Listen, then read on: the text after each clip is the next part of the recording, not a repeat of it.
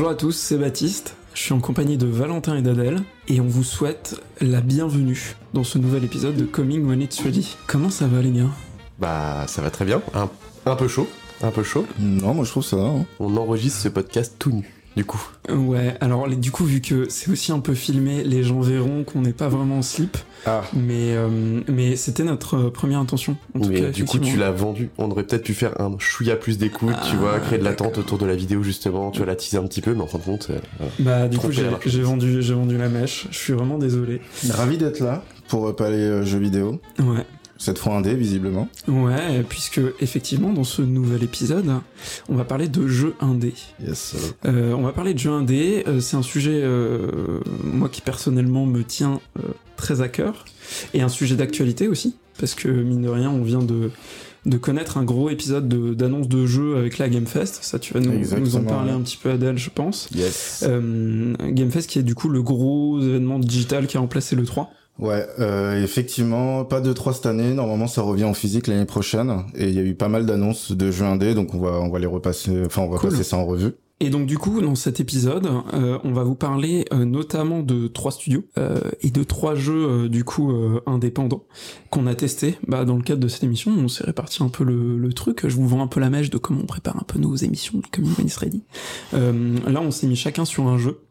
L'idée, c'était d'aller euh, sortir un petit peu de notre zone de confort et absolument. aller tester des jeux euh, qu'on ne connaissait pas. Et puis peut-être, du coup, vous donner quelques idées de jeux indés euh, avec euh, lesquels vous allez pouvoir passer votre été finalement. Et ben, du coup, je te laisse la main, euh, Ouais. Adèle, euh, faire un petit point sur le marché. Tu nous as préparé un petit point sur le marché, Ouais, expliquer un peu tout ça. C'est un peu complet. En fait, en gros, euh, je voulais discuter avec vous de pas mal de choses. Je voulais d'abord juste commencer par euh, définir ce qu'est un jeu indé, parce qu'aujourd'hui, en fait, c'est très très difficile, je trouve, de définir ce qu'est un jeu indé, parce que, enfin, on le verra juste après, mais les studios indépendants, comme on les appelle, ont l'aide de pas mal d'éditeurs aujourd'hui. Donc, on considère qu'un jeu, un jeu vidéo indépendant est un jeu vidéo généralement par un, des individus ou une équipe euh, de développement relativement petite sans soutien financier dans le monde du jeu vidéo. Mmh. Alors cette définition, elle a pas mal évolué ces derniers temps parce qu'elle est pas totalement vraie. Pourquoi? Euh, Aujourd'hui, il y a pas mal, comme je le disais euh, juste avant, de euh, de studios indépendants qui ont le soutien de grands euh, éditeurs. Je prends l'exemple de euh, Train 2 qui a été développé par Frozen Byte mais édité par Altus. Donc du coup, la ligne est très très fine entre euh, les AAA et les jeux indés parce qu'aujourd'hui, avec des jeux indés, on peut se retrouver avec une qualité de jeu euh, vraiment exceptionnelle. Pour ne pas reciter encore une fois Plectel, euh, on est quasiment sur un jeu AAA. Donc euh, aujourd'hui, c'est euh, très très difficile de faire la différence entre les, les jeux indés et les jeux AAA et c'est notamment pour ça, je pense que euh, bah, les éditeurs comme euh, Microsoft et Sony bah, les incluent dans leur leur conf. Alors pour vous donner une idée, en fait, les premiers jeux indés débutent dans les années euh, 1970-80. Après euh, 1980, en fait, le marché s'est structuré. Donc t'as pas mal de studios indés qui se sont rachetés les uns les autres pour au final devenir des multinationales. Il va falloir attendre à peu près 2000, donc les années 2000, pour euh, connaître euh, une nouvelle ère euh, de la scène indé, euh, grâce à Internet notamment et surtout aux outils numériques. Et euh, à partir de 2015, donc entre 2000 et 2015, il y a énormément de jeux indés qui sortent. On appelle euh, d'ailleurs cette ère euh, une ID apocalypse que je connaissais pas du tout, faisant référence à, en gros à une, euh, une offre excédentaire de jeux qui rendait euh, qui rendrait pardon l'ensemble du marché non rentable. Donc aujourd'hui, euh, Et un excellent jeu de mots. Comment? ID Apocalypse. c'est moi je trouve ça assez stylé pour le Ouais, coup mais euh, mais c'est vrai que oui aujourd'hui il y a beaucoup beaucoup euh, la scène en fait la scène indé est surchargée et parmi tous ces jeux il y en a très très peu qui arrivent à sortir leur épingle du jeu et surtout à faire des bénéfices donc ils sont vraiment non rentables quand ils sortent leur jeu. C'est pour ça d'ailleurs qu'on le disait justement dans la définition juste avant. En gros bah que globalement en fait euh, le soutien des éditeurs ça mange pas de pain. C'est vraiment un bénéfique pour eux d'un point de vue euh, bah, hum, euh, financier mais surtout d'un point de vue communication c'est vraiment important, euh, je pense, euh, le fait qu'aujourd'hui les éditeurs euh, bah, aident les petits studios sans pour autant euh, leur priver de leur liberté, parce que c'est vraiment important ça pour le Et coup. puis, euh, dans l'actu récente, euh, on en avait un petit peu parlé avant l'enregistrement de ce podcast, Adèle, euh, mais du coup, il y a des gros éditeurs, par exemple comme Ubisoft ou EA, qui ont récemment euh, annoncé des, la création de fonds d'investissement dédiés au marché indépendant, c'est ça? Exactement. Donc euh, Ubisoft, le projet c'est euh, Ubisoft Radar. Donc euh, qui lance son tout premier euh, fonds d'investissement de 10 millions de dollars, ce qui est pas rien, euh, qui aide à financer et propulser les studios indépendants qui veulent bah, développer un jeu indépendant. Mais c'était pas tout.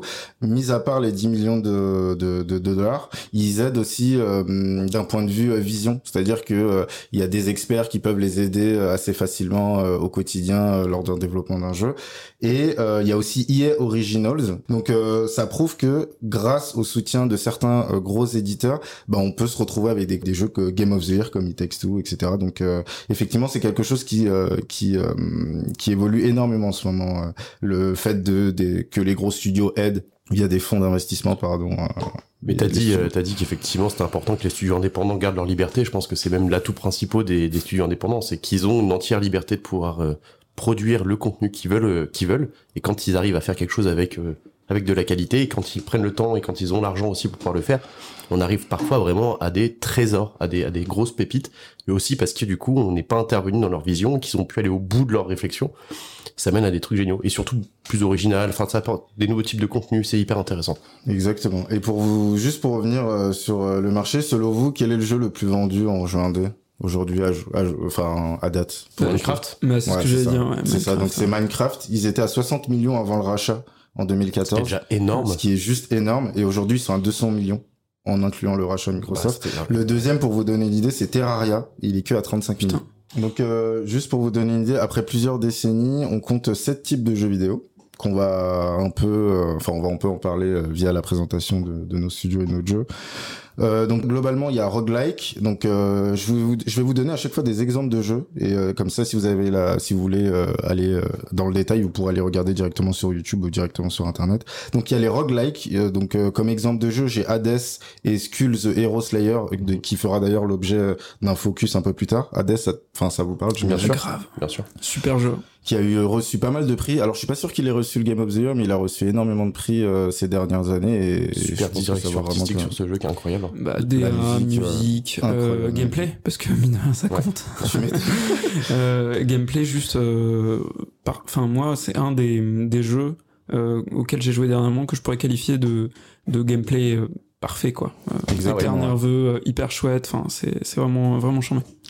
Euh, on enchaîne après avec les couch games. Alors couch game ou party game. Euh, je pense notamment à Overcooked, ouais. euh, que j'ai jamais fait, je crois. Overcooked et Fall Guys. Donc c'est les jeux un peu, euh, un peu euh, fun où tu joues tranquille dans ton canapé avec des potes. Exactement, ouais, avec des potes, avec toi. Mais ouais, avec des potes, globalement. Et, euh... mais euh, ouais, non, euh, très très apprécié euh, des familles, principalement les couch games. On enchaîne avec les jeux de simulation de survie. Alors c'est, j'ai l'impression, les jeux préférés des streamers, parce qu'on a du Ark, The Forest, j'ai inclus aussi Minecraft. Euh, on a des puzzle games qui sont un peu moins euh, aimés de la part euh, des, de la communauté, mais qui sont quand même là. Donc je pense notamment à Eden Folks et Baba Is You. Je sais pas si ça vous parle. pas Baba Is You. Baba Is You, ouais. Baba Is You. Bah ouais. C'est, c'est vrai que c'est pas. Je dirais pas que c'est des jeux qui sont mal aimés. Moi je dirais que c'est des jeux qui sont ultra niches. Oui, c'est vrai. En fait, c'est il y a vraiment une des communautés qui adore qui adore ces jeux-là. moi, il y, y, a un jeu que j'ai kiffé là-dessus qui s'appelle Qu'est-ce que tu regardes? Je crois qu'il y a un mec à poil en fait en face. Ah nickel. non, enfin, peu importe. Le jeune se marie de la fenêtre. Ah. Alors, euh, j'ai vu la table se soulever. Euh, voilà. On est sous une tente là. Ah, non, il est là, il est là, je le vois, il est tout au bout là. nous, nous streamons depuis le Cap Black, en fait. Quel enfer. Euh, Mais ouais, c'est des jeux qui sont niches globalement, c'est ça? Bah en fait, je, ce, ce, que je voulais dire avant que Valentin s'extasie devant le sexe d'un homme. C'était que que il y a un jeu auquel j'ai joué qui est vraiment cool. Si vous voulez le faire, en fait, il est vraiment marrant. Euh, qui s'appelle, je crois, Procession of euh, Chivalry. Mhm. qui est un jeu pareil de puzzle, euh, euh comment dire, de réflexion, qui prend lieu en fait dans des tableaux de la Renaissance. C'est-à-dire qu'on prend des éléments de extraits de tableaux de la Renaissance et euh, ils les ont utilisés pour faire un jeu euh, qui est très con, qui est genre super super con. Et tu traverses comme ça ces tableaux avec des personnages du coup issus directement des tableaux de la Renaissance. Donc euh, tu vois des mecs avec des looks pas possibles et tout, des gens nus qui se font écarteler, à qui tu peux aller parler et tout. Et c'est très drôle. Donc je vous conseille vivement d'aller d'aller le tester. Ok, bah écoute, merci beaucoup pour cette, cette petite info. Je regarderai sur internet. Avec plaisir. On a les narrations environnementales et expériences narratives, donc je pense notamment à Limbo, euh, Hollow Knight d'ailleurs aussi, et je pense aussi à Plectel, mais je voilà, je vous allez bien comprendre que j'aime énormément Plectel, du coup j'en parle énormément. Ça fait déjà 16 fois que tu l'as dit. Non, trois fois, j'ai compté. Euh. et on a les jeux VR et AR, mais là pour le coup c'est vraiment des jeux très très niches. Ça demande un budget énorme de jeu, développer un jeu en VR, donc il n'y en a pas énormément. Exactement, ouais. Et euh, comme exemple j'avais Papetura, donc euh, que je ne connais pas, mais si c'est euh, pas Papetura, c'est Papetura. Et si euh, bah, vous avez besoin, vous cherchez un jeu VR, bah, je vous conseille d'aller le voir parce qu'il ressort euh, énormément sur énormément de sites. D'ailleurs, vous avez vu que euh, globalement, je suis pas allé dans le détail pour chacun des types euh, des jeux indés parce que ça prendrait énormément de temps. Par contre, je vous recommande énormément les livres Indie Games de Buntavi Suvilet qui est une journaliste en freelance et auteure française vraiment très très talentueuse. En gros, elle passe en revue dans ses livres bah, l'univers du jeu indé dans sa globalité avec euh, quand même quelques informations qui sont euh, assez cool, notamment bah, comment les studios indés financent leurs jeux, par quels moyens de communication ils passent. Globalement, on voit qu'ils passent euh, principalement par des streamers mais également les points positifs et les contraintes bah, subies lors d'un développement. Euh, et vous avez également énormément de jeux, euh, d'exemples de jeux indés euh, qui euh, qui sont vraiment euh, cool. Je pense notamment à Skull. C'est d'ailleurs comme ça que j'ai connu Skull. Le, le livre fait que 35 euros. Je trouve que c'est raisonnable. Il y a énormément de contenu, donc je vous le recommande énormément. Ok. Hashtag ad. C'est sûr que Twitch est une scène hyper importante de, de, de du, du, jeu indépendant. On se rend compte qu'il y a beaucoup beaucoup beaucoup de streamers qui sont qui sont suivis, qui jouent énormément à des jeux en France, on a une super, euh, je trouve qu'on a une super scène de stream pour euh, découvrir du jeu indé. Grave. Euh, et puis de stream euh, pour le coup assez euh, mainstream. Ouais, comme comme typiquement un Zerator qui est totalement capable en fait d'aller MV. Enfin, c'est des mecs qui sont totalement capables justement d'aller sur de, de l'indé, de le faire bien, de le faire, euh, de faire des streams longs, quoi. Et de bien l'animer. Et de bien l'animer. Et du coup, ça donne envie et c'est assez chouette. Mm. Surtout euh, pour des joueurs comme, pour le coup, moi qui joue assez peu normalement à des jeux en deux. En fait, c'est vraiment une bonne ouverture pour commencer à s'intéresser à ce type de jeu sans vouloir passer tout ce temps qui passe dessus, mais en tout cas en regardant une scène, en étant diverti et en s'intéressant à un genre de, un genre de marché, quoi. Euh, des mecs comme Atom, Atomium aussi, que ah, j'aime beaucoup, qui lui est vraiment centré là-dessus pour le coup. Et, et voilà. Allez voir ses streams, c'est chambé. Mm. Exactement. Donc euh, je voulais euh, je voulais conclure quand même avec euh, mon top 5 des jeux indés à tester en 2022 et, et les suites de, de jeux qui ont été annoncés pendant le Summer Game Fest. Donc globalement en 2022, moi je vous conseille énormément Strike. En gros pour les gens qui nous écoutent, c'est un jeu où on contrôle un chat avec plein de mécaniques assez marrantes. On peut miauler. C'est trop cool. Voilà. C'est le meilleur jeu en fait. Non, mais 10 sur 10. Ce qui est cool pour m'y être aussi un peu intéressé dans le jeu, c'est que t'es dans un monde, dans une ville un petit peu on dirait post-apocalyptique en tout cas. contrôlé par les robots, les robots c'est ça dans une ville un petit peu cyberpunk un petit peu futuriste. Et euh, on doit survivre tout simplement dans cette ville et avec plein de mécaniques de chat typiquement pour euh, arrêter un ventilateur histoire de passer dans un couloir. On va venir tapoter un, petit bol euh, jusqu'à qu'il tombe dans le trou et qu'en fait typiquement avec des gestes de chat c'est hyper mignon. Ça a l'air très contemplatif très doux avec des petites scènes d'action et tout mais ça, ça a l'air d'être un très bon jeu. Mm. Euh, j'enchaîne avec euh, Somerville euh, qui va sortir normalement cette année. Donc malheureusement pour les possesseurs d'une PlayStation, c'est une exclue Xbox et PC. Euh, y a, vous avez aussi Tunic, Tunic et Planet of Lana qui sont des jeux qui ont l'air vraiment très très beaux. Alors Tunic, ça s'apparente un peu à Zelda pour info. Euh, je crois que d'ailleurs ils sont pas mal inspirés du jeu. Et Planet of Lana, c'est euh, principalement de la contemplation, etc. Donc je sais qu'il y a pas mal de gens qui aiment ce genre de ce, genre et ce style de jeu, donc euh, je vous recommande énormément. Et pour finir, le Requiem que j'attends énormément. Je suis un gros gros fan d'Asobo. Euh, merci à vous si vous nous écoutez. Euh, j'adore vos jeux et, et c'est juste la suite de, du premier Plectel, donc avec un budget rehaussé parce que comme j'ai dit juste avant ils ont eu euh, bah, le, les moyens de Microsoft en plus, donc euh, ça fait toute la différence. Et ça a eu pas mal de succès le 1 quand même. Il ouais, le marché. Exactement, le premier a pas mal euh, fonctionné. Donc pour les gens qui connaissent pas, je vous invite juste déjà à regarder le, le premier, enfin le trailer du premier, et si ça vous chauffe vraiment de le faire, il est disponible sur le Game Pass. Et parmi les jeux qui m'ont titillé pendant les Summer Game Fest, je pense à The Plucky Squire. Oui. Vous l'avez vu ou pas? Ouais, ouais, de ouf. C'est un jeu qui qui s'apparente pas mal. Moi, j'ai pensé regarder It Takes Two, en vrai. ça s'apparente vraiment à It Takes Two. Val, je sais que t'as vraiment aimé le jeu, donc... Bah, euh, on y a joué ensemble, on a passé un excellent moment euh, sur ce jeu. On a réussi avec toutes ces mécaniques différentes à passer... Enfin, jamais avoir l'impression de vivre les mêmes moments. Enfin, mm. toujours le jeu sait se renouveler. Ouais, ouais c'est vraiment le type de jeu avec des potes, c'est, je trouve ça super, quoi.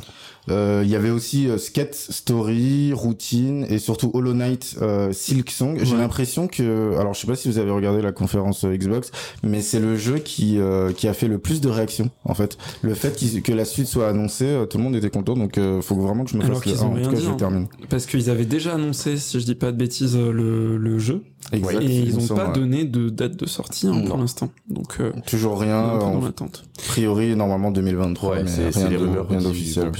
Et alors moi j'ai envie d'ajouter un petit euh, un petit autre jeu à ce que tu viens de dire parce qu'il mhm. y en a un qui m'a vraiment tapé dans l'œil et en fait ça tombe bien parce qu'il va être dispo dans pas très longtemps. C'est euh, Cult of the Lamb qui est un jeu d'Evolver euh, où tu incarnes un, petit agneau tout mignon, tout tout mignon qui devient le gourou d'une secte. Ok.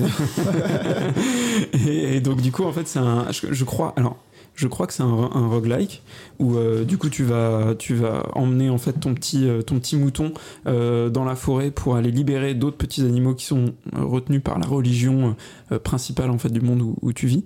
Et bon tu les libères mais tu leur dis bon pour, voilà viens dans ma secte. Et en échange de ta voiture de ta maison. Et tu les exploites jusqu'à ce qu'ils crèvent et que tu les enterres dans une tombe. c'est un trop bien.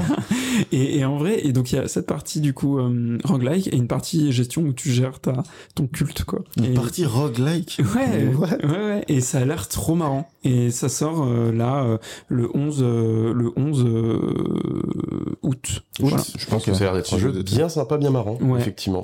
Et je voulais également rebondir du coup sur le Plucky Squire.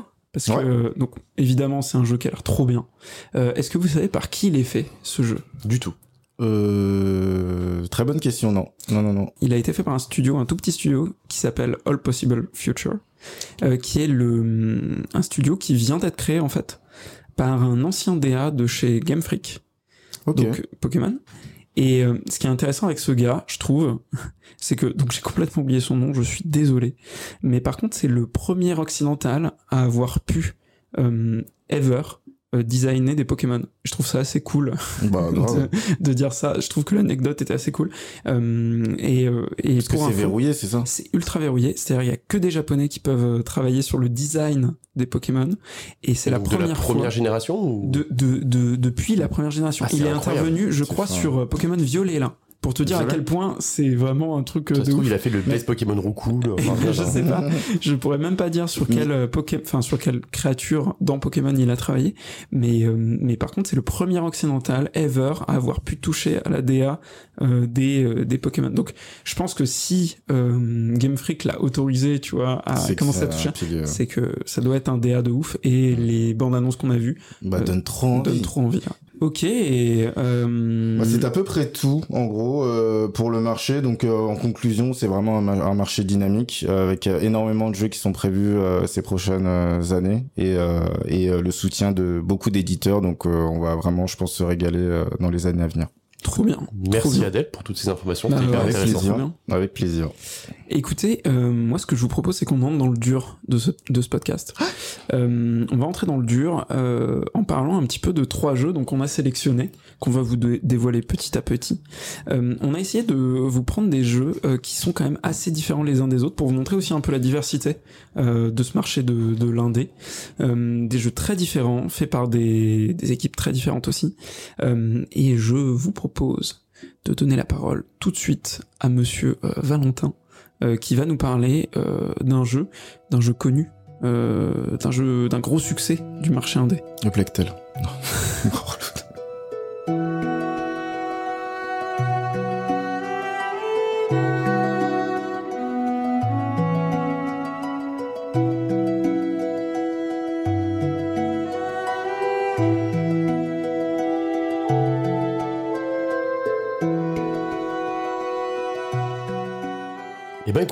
je vais vous parler d'un jeu qui a fait effectivement beaucoup parler, qui s'appelle Hollow Knight. Hollow Knight, il me semble que vous connaissez tous les deux.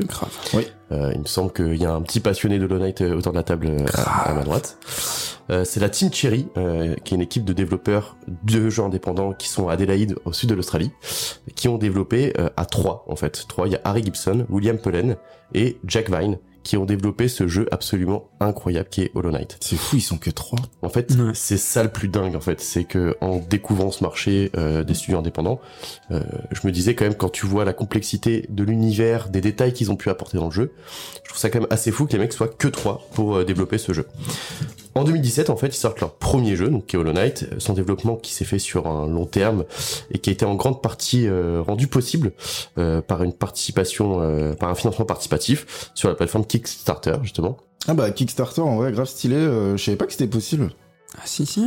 Il parce que genre un Ulule, demain j'ai envie de faire mon jeu indé, euh, ah, je, le mets sur Ulule et c'est réglé. Évidemment. Et c'est réglé. ouais. je passe sur euh, Popcorn, euh, voilà. Ouais, c'est ça. Il faut savoir qu'ils avaient déjà bien avancé sur le jeu. En fait, il était quasi prêt en fait déjà fin 2015 et quand ils ont fait leur participation, enfin leur financement de participatif, ça a donné beaucoup de visibilité à un jeu qui était déjà prêt, qui a hypé en fait les joueurs en disant, en fait il y a déjà un contenu qui a l'air cool. Si on l'aide à le financer, on va pouvoir le rendre encore plus cool. Et donc les mecs, ils ont pu avoir le budget suffisant pour vraiment peaufiner et faire quelque chose vraiment travailler aux petits oignons. Euh... C'est vrai que potentiellement avoir déjà les assets et tout, euh, ça bah, aide vraiment et ça permet euh, de donner une vision aux consommateurs qui participent. Et, ouais, ah, totalement. Bah, pour le financement participatif, c'est impossible de d'y aller euh, les mains dans les bah, poches de toute façon sans assets parce que déjà c'est compétitif. Maintenant le financement participatif c'est très très compétitif.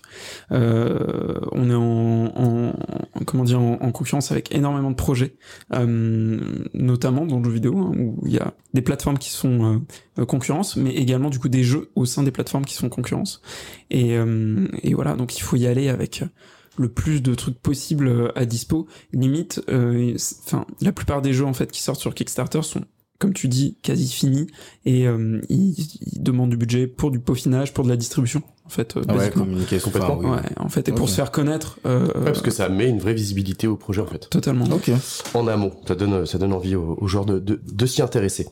Donc euh, euh, Hollow Knight c'est un jeu de type Metroidvania, c'est un jeu avec euh, un peu labyrinthique, tu vas te retrouver dans un énorme espace, euh, une carte gigantesque, en l'occurrence là dans l'univers de, de, de Hollow Knight qu'on va développer, et tu vas devoir avancer tout au long de l'histoire pour découvrir bah, l'histoire et pour découvrir les, les, différents buts du jeu en fait. Et du coup on est d'accord que euh, potentiellement tu repasses dans des endroits où t'es déjà passé. Ah, bah, tu fais vraiment ça, ça. Bah ça me fait penser à Ori en fait, c'est ah un peu bah, comme Ori. Un... Ori est un Metroidvania ouais. Cool. Tu en fait tu fais que ça. D'ailleurs ce qui peut parfois dans Hollow Knight être parfois un peu déroutant parce que tu vas taper 15 minutes de jeu pour arriver à un endroit précis en te rendant compte que t'as pas l'élément qui peut te faire avancer plus loin. Donc tu vas oh devoir revenir tout en arrière et trouver le moyen ou voilà. Ouais. Ok. Ouais, c'est un peu, euh, c'est une grosse mécanique d'exploration quoi. En, fait, euh, c'est c'est totalement ça. C'est ah, le... établir ta carte quoi. C'est ça, c'est ça. Bah en fait, on y incarne Hollow Knight, un petit guerrier muni d'un vieil ongle qui lui sert d'épée. Ça m'a fait marrer quand j'ai vu l'info. Le jeu démarre avec une très courte intro, une intro assez mystérieuse, assez poétique, euh, et donc tu vois ce petit personnage, ce petit insecte en fait, parce que t'es dans un monde qui est peuplé d'insectes, et tu vas te rendre compte, euh, en explorant, comme tu le disais, le jeu, euh, le vrai but du jeu. En fait, au début, t'as as, quelque chose qui est assez énigmatique euh, dans l'intro du jeu, euh, qui va t'intriguer, qui va t'intriguer en tant que joueur, et tu vas surtout découvrir cet univers avant de découvrir et de comprendre vraiment l'histoire. Je trouve que tu vas retrouver un petit peu une inspiration Souls Game, que, ce, que je te parle dans la direction artistique, parce que tu as quelque chose de très sombre, mais de très chatoyant, de très médiéval, euh, tu vois, avec des lumières, avec de la grandeur, avec des, des salles qui sont absolument majestueuses, complètement incroyables fait, qui vont faire appel à une, une civilisation, une cité déchue, euh, dans lequel tu vas devoir explorer pour avancer, pour comprendre complètement l'intérêt du jeu. Il y a un, je, je sais pas si tu te, si, si, si tu te souviens euh, des cascades, notamment. Euh, dans cette, enfin, il y a toute une partie avec de l'eau, dans justement le cœur de cette cité déchue, qui est magnifique quoi. Ouais, majestueuse, complètement majestueuse. C'est un côté un peu comme Ori, je trouve, il y a vraiment ce côté euh, on n'est pas dans un Metroidvania où vous, vous vous arpentez des tunnels, vous êtes dans des tout petits des tout petites salles, etc. Vous allez régulièrement en fait avoir des, des espèces de gros euh, waouh quoi. Ouais, ouais, ouais, c'est vraiment, bah, c'est hyper contemplatif aussi comme jeu, malgré euh, la difficulté qui est quand même clairement présente dans le jeu, parce qu'en fait pour avancer dans les nouvelles zones qu'on veut découvrir, pour avancer dans l'histoire, euh, on doit battre certains boss euh, qui vont nous permettre d'avoir de nouvelles aptitudes et qui vont pouvoir nous donner le, le, le, les pouvoirs suffisants d'aller justement dans ces nouveaux espaces. C'est ouais, c'est le ressenti que j'avais eu, je trouvais hyper dur et enfin peut-être que tu vas en parler après le gameplay. On, en gros, plus t'avances dans le jeu, plus tu débloques des Exactement. Est-ce que ça te parle le dash le, Absolument. Ok, donc c'est pour ça que ouais, au début c'est j'étais pas enfin j'arrivais pas à avancer dans le jeu parce que j'ai toujours eu l'habitude d'avoir au moins un dash. En plus je suis sorti de Skull euh, qui justement est un jeu avec énormément de dash et qui permet d'avoir euh, enfin d'être très rapide dans la map et d'attaquer les ennemis assez facilement et euh, c'est un peu la réflexion que je m'étais faite mais en, fait il faut juste être patient et débloquer un maximum de compétences. Au début t'es une petite merde. Hein. Ouais, bah, bah t'as un ongle à partir de là. c'est ça, tu avec ton ongle. fissuré, ouais, c'est ça. Mais euh, mais au début, t'es, une, t'es vraiment une petite merde. Et en plus, le, enfin, tu vas peut-être en parler. Le gameplay, moi, je le trouve assez euh, lourd. Le personnage a beaucoup, bah, a une grosse inertie. Il saute pas très haut. Ouais. Et puis, ce qui est assez intéressant aussi, c'est que du coup, forcément, donc t'avances dans le jeu. Dans le jeu, en battant les boss, tu vas développer de nouvelles compétences euh, avec ton âme en fait, parce que l'âme a une partie hyper importante dans le jeu. Tu vas pouvoir à la fois te soigner, mais aussi euh, lancer des attaques magiques euh, contre tes ennemis. Et en fait, ces, euh, ces différents pouvoirs, tu peux en porter qu'un certain nombre sur toi. Et en fait, au fur et à mesure des boss que tu vas affronter, tu vas pouvoir changer les attaques ou les pouvoirs que tu vas avoir pendant ton combat pour t'adapter complètement à l'ennemi que tu as en face de toi. Ce qui va ah, du coup complètement faire évoluer le gameplay au fur et à mesure de l'histoire tu pourrais croire que c'est quelque chose de redondant parce que l'univers est quand même euh, souvent, même si les paysages changent, est quand même globalement le même.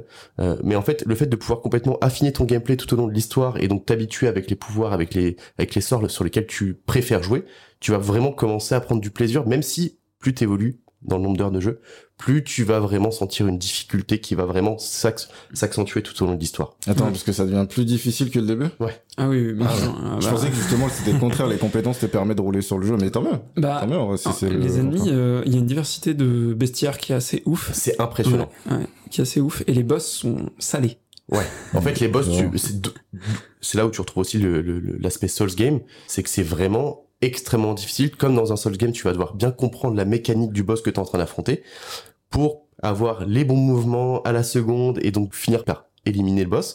Euh, t'as différentes phases de boss, tu vois, donc t'as as le, boss au début qui va avoir que quelques attaques précises. Plus tu vas le, rapprocher de la mort, plus il va se défendre et de manière manière carabinée quoi. Donc voilà, j'ai trouvé que c'était un jeu qui avait qui était plein de petites idées qui sont toutes brillantes les unes des autres en fait qui vont rajouter tout au long de l'histoire un vrai intérêt à, ce jeu. Euh, on sent quand même aussi des inspirations de Zelda euh, les trois euh, les trois créateurs de jeux les trois les trois développeurs. En fait sont des très gros fans de Zelda. Ils se sont retrouvés autour de Zelda justement et c'est ce qui les a ce qui les a donné envie de travailler ensemble. Et en fait tu sens dans le délire quête donjon tu vois y a je trouve qu'il y a quand même un esprit un petit peu Zelda même si c'est clairement plus inspiré des délires visuels sauce Quand on parle un peu de ce genre de jeu, Souls Game, on se dit que c'est euh, des jeux qui sont euh, très sombres. Alors que là, ce qui est assez rigolo, c'est qu'en fait, les dessins sont assez enfantins. Que ce soit euh, que ce soit le personnage que tu incarnes qui est tout mignon, en fait, mais comme tes ennemis, la plupart du temps, ils sont quand même assez mignons quand tu finis par par par les. Bon, il y en a qui sont un peu plus travaillés, un peu plus fins, un peu plus flippants que d'autres. Mais je pense au gros mec avec sa massue que t'éclates pendant longtemps et qu'en fait, t'as une toute petite belle boule blanche qui un petit verre blanc en fait qui va sortir du du, du mob. C'est assez rigolo de voir ça en fait. Mmh. Que donc je j'ai pas trop envie de vous spoiler l'histoire parce que j'ai quand même envie de vous donner euh, envie d'y jouer. Mais euh, mais effectivement, ouais, j'étais, il y a plein de petits faits qui m'ont marqué dans ce jeu-là. Je pense aussi au Scarabus. Euh, Scarabus qui, en fait, la manière dont il arrive, on arrive à un moment, en fait, donc comme je disais, c'est beaucoup de galeries, c'est très très grand.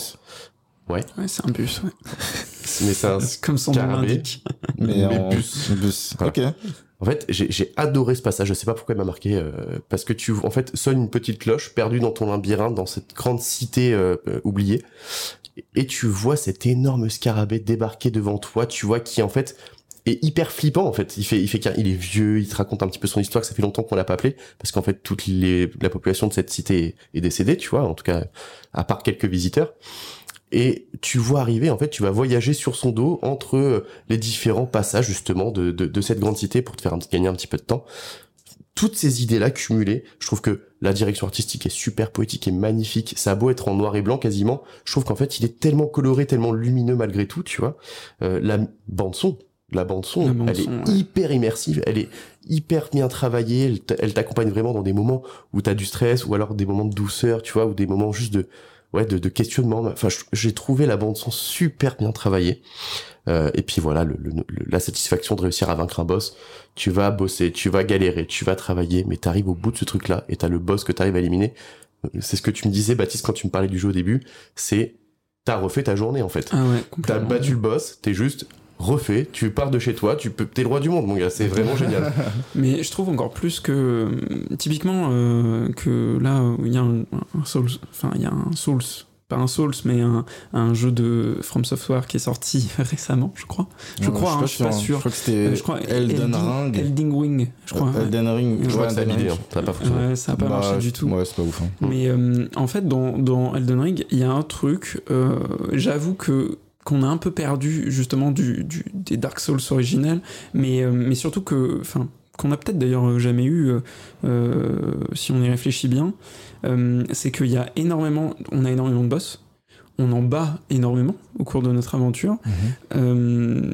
du coup, il y a un peu ce truc de, au bout d'un moment, quand tu bats un boss, oui, t'as de la satisfaction, surtout au début de l'aventure, parce que t'as vraiment l'impression de progresser, etc. Mais il y a un moment où en fait, euh, bah t'es un peu dans un boss rush, euh, tu vois, où en fait, si tu veux, si tu t'attardes pas, euh, si voilà, t'explores un peu moins, bah tu vas vraiment être dans ce truc de euh, battre des boss, battre des boss, battre je suis assez d'accord avec et enchaîner les combats comme ça. Le, moi je trouve que l'intérêt de d'Hollow Knight, typiquement par rapport à un, Souls, c'est qu'il y a ce côté immersif, ce côté exploration, complètement, qui en fait est hyper hyper unique qui donne des moments de pause, des moments de contemplation parfois, tout, le tout en restant assez technique, hein, parce que l'exploration est pas si facile que ça. Et parce que t'as des mobs tout le temps, en fait, Il y a qui, des qui vont, bah, qui vont donner de l'importance dans le contenu. On se demande au début pourquoi il y a autant de mobs, mais en fait l'âme du coup dont je parlais qui permet de se régénérer ou de lancer des sorts, en fait elle se régénère cette âme là en tuant des mobs. Tuant Donc des tous mobs. ces petits mobs qui sont là au quotidien, ils servent à régénérer ton âme en fait. Ah, c'est la petite jauge que t'as en haut à gauche. Exactement, Ok, cool. Et, euh, et voilà. Et donc du coup, euh, quand on arrive sur un boss, euh, on a changement de musique, euh, une espèce de petite animation souvent, euh, voilà. Et, euh, et, et, et quand tu bats le boss, et ben putain, t'es heureux Ouais. et t'as le sentiment d'avoir avancé parce que tu débloques aussi généralement un toute une item. partie, ouais. Et puis Ah, toute une partie de, de, et de- puis de toute la une- map. Voilà, toute une partie de la map. Ce qui est moins le cas, je trouve, dans Elden Ring, où euh, oui, tu vas battre un boss, tu vas, tu vas pour le coup découvrir une partie de la map, en tout cas au début.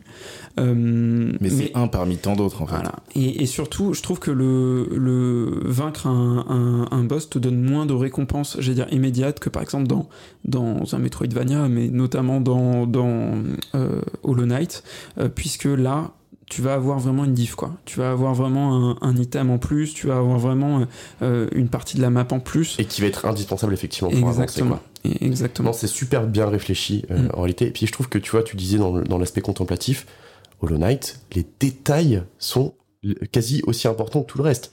Quand tu vois euh, la map, quand tu te balades dans des parties qui sont insignifiantes, il y a des détails partout. Des, des, comme chez- enfin, dans tout le, le- le dessin, tout le côté vraiment, parce qu'en plus ça fait très dessin, tu vois, Mm. euh, dans, dans, dans, la, dans la vision du truc. Quand tu vois tous les petites têtes de mort, tous tous les petits insectes que tu vois en fond, euh, il y a aussi un truc que je comprends pas, j'étais devenu fou. Il y a plein de petites statues qui nous ressemblent. On peut les casser quand on avance. Je passais mon temps à dasher sur toutes les statues pour casser toutes les statues. Et en fait, tous ces petits détails-là ramènent quelque chose de supplémentaire au jeu, et c'est super intéressant, effectivement.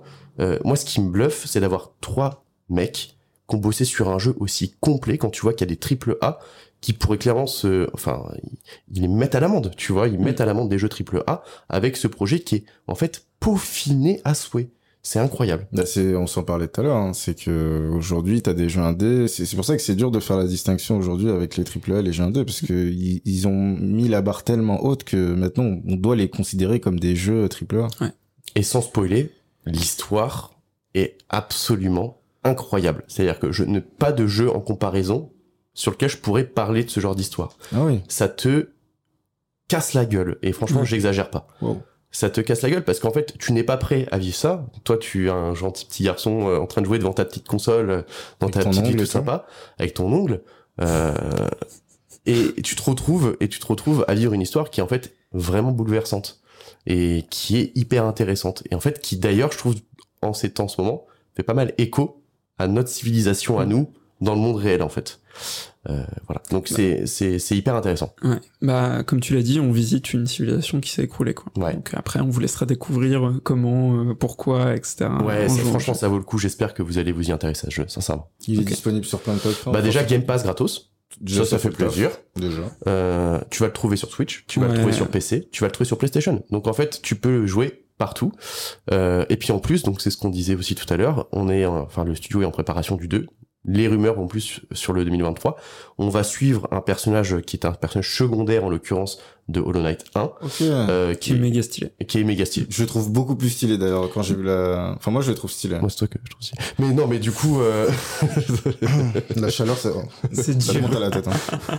Tout à l'heure le mec nu, maintenant moi. On va passer à la casserole, je vous le dis. Donc voilà. Donc euh, qu'est-ce que, qu'est-ce que, est-ce que vous avez quelque chose à rajouter euh, sur ce petit jeu? Bah écoute, non, euh, moi je suis complètement d'accord avec, avec ton constat. Pour moi c'est un c'est un jeu claque. C'est un jeu claque euh, au même titre que par exemple quand j'ai joué à Ori, ça a été une, une claque aussi. Euh, je le compare beaucoup à Ori parce que c'est finalement des jeux qui sont assez similaires. hein. Euh, pas autant sur leur approche de la narration, mais en tout cas sur le, le gameplay et, et, bah comment c'est foutu hein, puisqu'on parle de Metroidvania. Hein. Ça Euh, reste des jeux story driven dans tous les cas.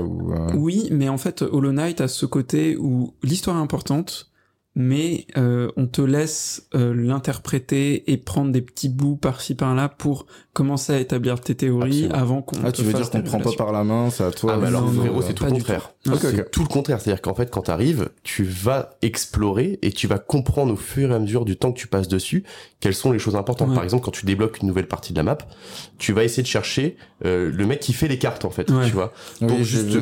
Ça me pour- parle, ouais. Et en fait, tu peux justement pour avoir une cartographie des espaces que tu découvres et pour pouvoir te retrouver plus facilement derrière. Ouais. Ça, tu comprends que c'est un élément important à chaque fois que tu débloques une nouvelle zone. Et les Euh, personnages sont vraiment attachants. ouais. d'ailleurs. Euh, les personnages secondaires sont, sont, ils sont assez bien caractérisés et sont assez euh, chouettes et ont un peu de charisme, quoi, tu vois. Je suis d'accord. Tu parlais Ouais. du bus, Ouais. euh, mais euh, le mec de la map, euh, euh, Sa femme. Sa femme, ouais, que tu vas, que tu vas voir quand il est pas là. Ouais, c'est ça. Et qu'elle le reproche beaucoup trop apparemment. Donc euh, voilà, euh, on ne sait pas ce qui s'est passé entre le petit Hollow Knight et la femme euh, du dessinateur de cartes. Ouais, ouais, ouais. C'est chaud. C'est vrai. Et, mais, et pour répondre à ta question, enfin en tout cas ta remarque, c'est aussi le fait que quand on dit on te prend pas par la main, c'est que tu en fait vas définir ton histoire effectivement, au point que tu as plusieurs fins alternatives en fait. Donc c'est vraiment les choix que tu auras fait, ce que tu auras décidé d'explorer, plus tu vas dans l'exploration, plus tu es susceptible d'avoir des fins euh, différentes. Enfin, je peux pas trop en dire, mais euh, mais c'est euh, mais c'est intéressant, c'est vraiment tu vas créer ton histoire, comprendre ce que tu dois comprendre en fonction du gameplay que tu vas avoir dans le jeu. Alors, vous l'aurez compris, moi, personnellement, je l'ai pas fait.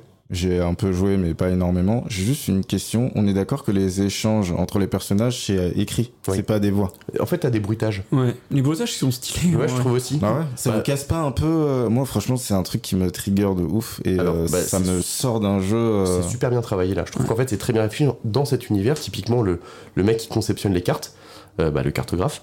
Alors, tu, tu- au début tu sais pas qu'il existe et la première fois que tu le découvres, t'entends un petit. Oui, tu les entends chanter. Et en fait tu dis qu'est-ce que c'est que ça? Parce que toi tu te bats dans ta caverne où il y a personne à part des mobs. Et en fait tu t'approches petit à petit de ce son et tu vois que t'as un, un monsieur tout gros qui est en train de faire son dessin et avec Ouais. qui tu parles. Et quand tu parles avec lui, c'est et puis après ça, ça, ça laisse sur. attends, c'est toi qui as fait le bruitage Ouais, et il a doublé euh, les personnages d'Hollow Knight en fait. Alors, disponible sur PlayStation, Xbox et sur Val aussi, parce que visiblement, il est archi chaud. je suis je serais beaucoup trop chaud de bosser comme voix dans le jeu vidéo. Bah, tu pourrais. mais euh, T'as le charisme. T'es beau. C'est ton reflet que tu vois dans mes lunettes. Oh, c'est. Putain. et, euh, et oui, et en fait, on pourrait considérer, tu vois, qu'ils ont leur propre langue. Finalement. Oui, ouais, c'est ça. Et puis, euh, juste que tu vois la traduction. euh, Alors, je vais dans un pays, les gens parlent comme ça. Euh, voilà. Bah, T'as c'est un bien. problème avec les gens qui parlent une langue différente que toi euh, Bah non. Réfléchis, évidemment que non. on va te sortir d'ici, en fait. Tu Ouais, vas aller avec le monsieur tout Salut. nu dehors. Bah, je suis. Bah il est parti malheureusement. Ah non. ok, très bien. euh, très cool. Très bon film. Voilà, je vous le conseille, cool. j'espère que je vous ai donné envie d'y jouer. Sincèrement, grave. c'était une très très belle découverte. On a envie d'y jouer. Et ben, ce que je vous propose, c'est qu'on passe à mon jeu. Allez, allez, allez. Je suis beaucoup trop chaud. Non, mais je vais vous parler d'un d'un petit Très jeu curieux. qui était vraiment, vraiment très, très chouette. Et euh, c'est parti, on y va tout de suite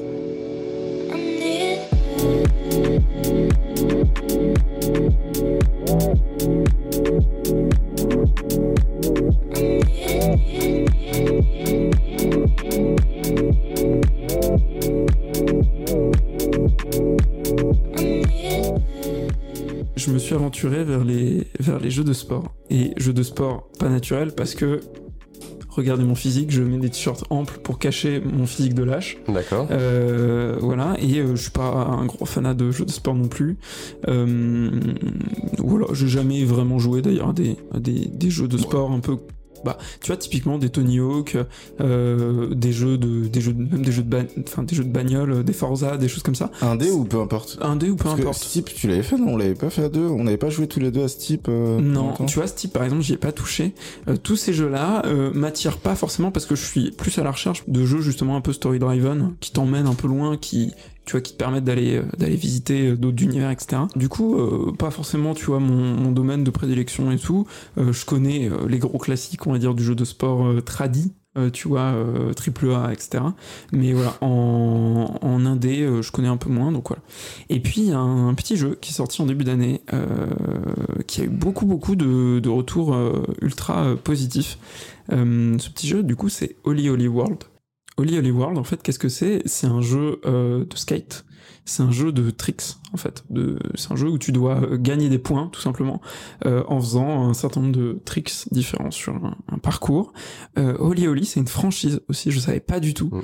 Euh, c'est une franchise de trois jeux, Mm. euh, voilà, avec euh, des premiers jeux qui étaient sortis sur PS Vita, Vita, ouais. si je dis pas de Mm. bêtises, qui avaient eu un, un bon succès. Euh, à l'époque sur PS Vita, le problème c'est que la PS Vita, personne ne l'a eu, personne n'y a en tout Mais cas, beaucoup sans- trop cher hein. Ouais, bah c'est surtout euh, ouais. Il je- n'avait pas exporté sur d'autres types de plateformes Après, plus Ouais, tard, ouais. ouais. il est arrivé sur PC, sur console, etc. Mais à la base, c'était vraiment un, un jeu PS Vita et un jeu en pixel, euh, en pixel art, comme d'ailleurs d'autres jeux euh, du studio qui, qui, qui ont développé la franchise, euh, la franchise Holy Holy.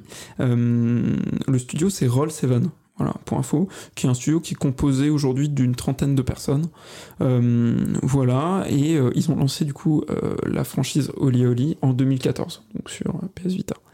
Holy Holy World, c'est donc le troisième opus de cette franchise, comme je l'ai dit, sorti en février 2022, et il a eu du succès, et en fait, bah, c'est pas si évident que ça, euh, je trouve, pour un jeu de ce type, euh, d'avoir euh, ce, genre, ce genre de succès. Pour moi, il faut qu'il soit vraiment, vraiment très très bon pour qu'il puisse marquer les esprits. À partir de là, en fait, je vais pas vous faire attendre plus longtemps, et je vais vous dire que clairement, ce jeu, Holy Holy World, c'est une des pépites de la scène indé du premier semestre 2022 et qu'il faut vraiment vraiment s'y intéresser. Pourquoi? Il y a plusieurs raisons à ça. En fait, bah, je dis ça parce que, euh, voilà, de prime abord, ce genre de jeu, euh, euh, comme je disais, ça m'intéresse pas vraiment, même si on a un univers graphique qui est euh, assez attrayant, qui est un peu en mode Adventure Time.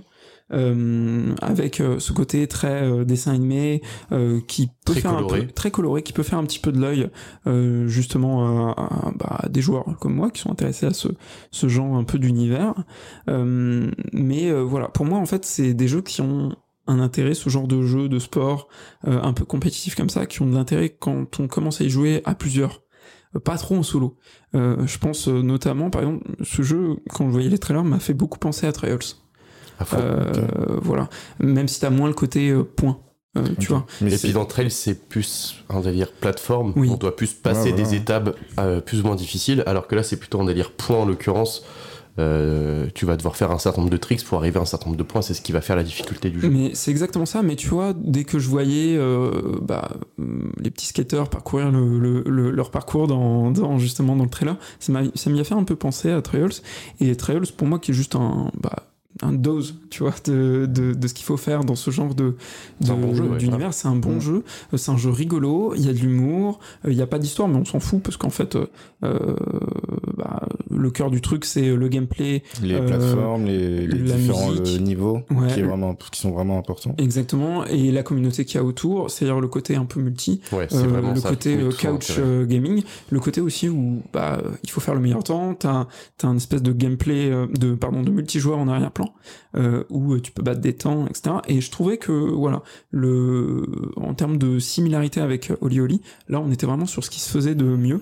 Mais euh, tu parlais de Trials euh, c'est aussi un jeu en 2D Ouais, alors c'est c'est une espèce de 2D, c'est un- en tout cas euh, le gameplay est en 2D. Euh, avec quelques choix, tu vois, où qui, enfin, le, jeu peut jouer parfois un petit peu sur la profondeur, mais assez rarement. Euh, le cœur du gameplay, c'est de la 2D. Et euh, du coup, il y a vraiment cette similarité là. Et voilà. Et, Trial, c'est typiquement le genre de jeu, moi, que j'ai un peu poncé aussi avec des potes, mmh. et, et, sur lequel je pouvais passer des soirées entières, tu vois, enfermé dans un appart avec des potes, et on ponçait vraiment le multi de, de ce jeu-là. En plus, ça s'y prête bien sur Switch, c'est assez cool. Bah, Trials. Et du coup, bah, quand Holy Holy World il est sorti, bah moi en fait j'attendais Elden Ring, donc j'en avais rien à foutre de Holy Holy World. Et, euh, et voilà. Et quand il a fallu bah, préparer cette émission, bah j'avais choisi donc Cuphead, un autre jeu. Et donc voilà, au dernier moment, j'ai eu envie de me, de me, mettre en danger et euh, d'essayer ce jeu que je n'aurais peut-être pas pris en main euh, si l'occasion s'était pas présentée. Et le truc que bah voilà, je veux vous dire, c'est que j'ai clairement euh, bien fait de, de, faire ça et d'aller tester ce, ce jeu. c'est euh, ce qui est cool dans l'exercice du podcast qu'on fait. Euh, donc, euh, c'est découvrir de nouveaux jeux. Absolument. De jeux auxquels on n'aurait jamais joué. Et Oli Oli, je connaissais pas du tout. Et ça, toi, ça t'a permis de découvrir potentiellement une pépite. Tu nous en parleras. Bah, là maintenant. Totalement. En fait, ça va paraître dans ce que je vais dire, mais pour moi, Oli Oli World, c'est un jeu, un des rares jeux sortis en ce début d'année, qui a la particularité d'être, d'avoir un gameplay parfait. Ah oui, d'être sans faute. Ah mais sans faute, euh, sans faute. Et je parle du gameplay, mais j'allais dire de manière générale, le jeu est excellent. Tout est vraiment très très bien fini.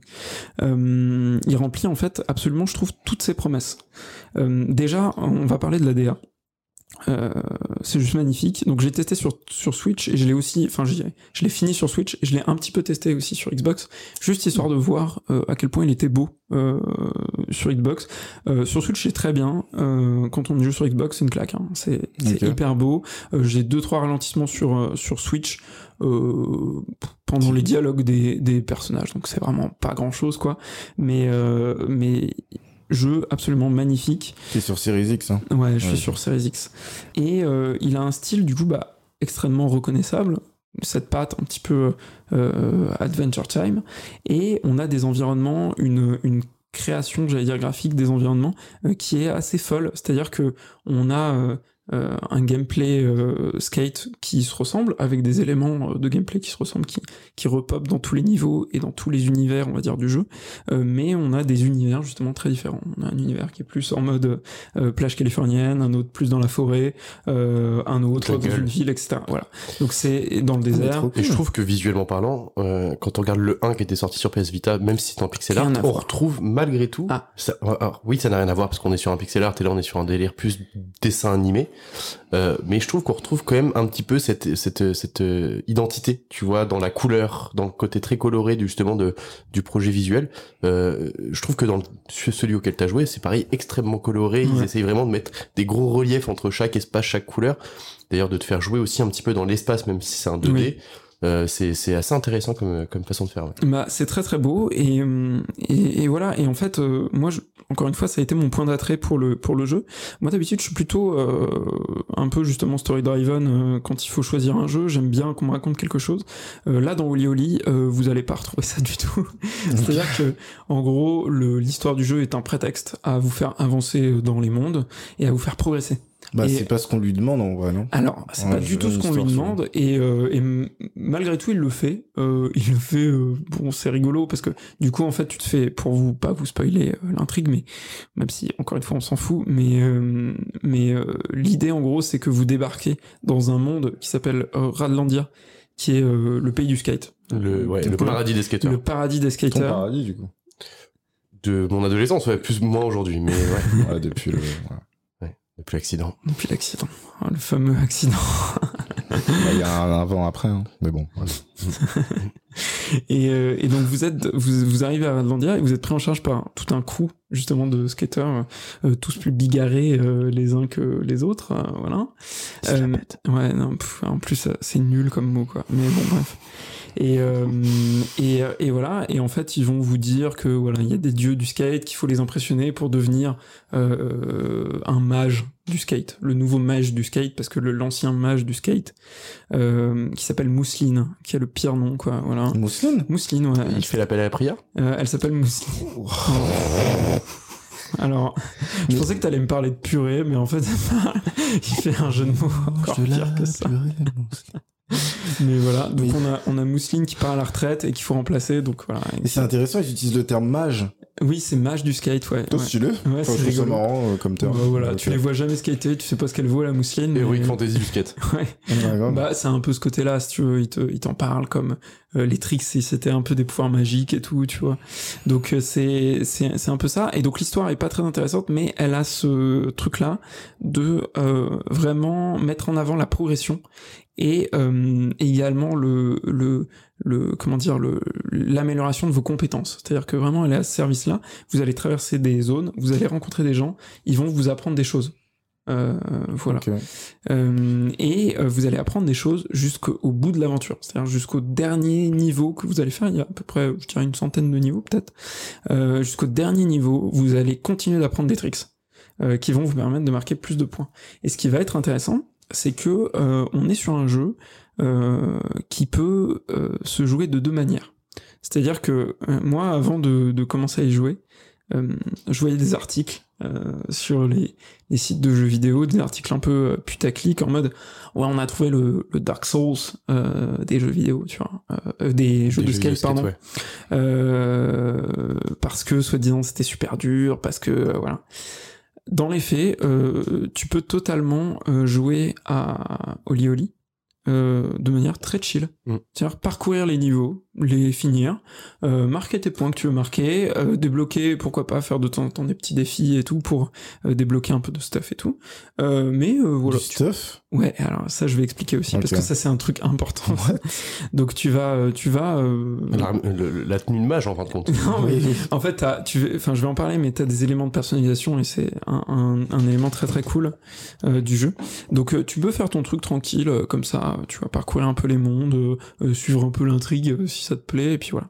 Euh, une fois que t'as fini euh, ton aventure, euh, jouer au générateur de niveau, parce qu'il y a un générateur de niveau aléatoire aussi pour prolonger un peu ton expérience. Ah, c'est fait de manière procédurale ou Ouais, c'est- en ok. procédural et tout. Et, et voilà. Et donc du coup, euh, tu peux y aller chill. Et par contre, tu peux aussi y aller en mode gros acharné malade, malade mental, pardon. Mais vraiment fort. C'est-à-dire que si t'as envie euh, de vouloir faire un million. Euh, là où, bon, t'aurais fait euh, un million de points, là où sur un niveau, bon, t'en aurais fait 50 000, t'aurais déjà eu euh, débloqué euh, tout ce que t'avais à débloquer dessus, tu peux. Mais qu'est-ce que ça apporte du coup? Rien du tout. Ah, Alors ça, si ça apporte, je dis rien parce que moi c'est pas forcément comme ça que je joue et tout, mais euh, ça apporte un truc, c'est qu'il y a des classements mondiaux sur l'intégralité des niveaux, euh, même sur les niveaux générés de manière procédurale, c'est-à-dire que vous, pou- vous pouvez comparer des, des scores Euh, une fois que le niveau est généré euh, au pif, t'as un code. Tu peux l'envoyer à tes potes pour faire des compètes sur Ah, ce ça, niveau en particulier. Et il y a un mode euh, de sandbox un peu, chacun peut créer son, niveau. non, non, il n'y a pas de niveau, il n'y a pas de création de niveau, je crois pas. Enfin, euh, non, il me semble pas. Euh, mais, euh, mais voilà. En tout cas, il y a ce côté très compétitif que, que qui est présent Euh, et c'est hyper euh, malin parce que c'est très très bien fait et en fait c'est bien fait pour tout type de joueur. C'est-à-dire que le, le mec qui veut commencer à faire un peu, à entrer un peu dans la compète, à battre des scores et tout, bah il peut le faire à son échelle. Euh, C'est-à-dire qu'il voit la partie de son tableau de classement Mhm. euh, il voit comment il est classé, il sait à peu près ce qu'il y a au-dessus de lui et tout. Donc il sait en faisant un meilleur score, je vais pouvoir remonter tant de place et tout. On lui attribue et on attribue également à tous les joueurs un rival. Pour tous les niveaux, t'as un rival différent. C'est le mec qui est juste au-dessus de toi ou quelques dizaines de places au-dessus de toi. Et Ou il faut que tu battes ce rival, tu vois. Et quand tu bats ce rival, bah, euh, on te le dit et tu vois, c'est assez satisfaisant et Mm. tout. Donc là, l'idée, ça va être de, de progresser. Ça- De d'y aller petit à petit, de grignoter des points petit à petit, tu vois. Et en fait, c'est hyper satisfaisant, ce volet-là. Et voilà. Et il y a aussi, euh, et je termine, euh, un petit système de ligue euh, qui fait que quand t'as fini le jeu, tu peux euh, affronter de manière classée euh, des gens sur euh, des niveaux euh, temporaires.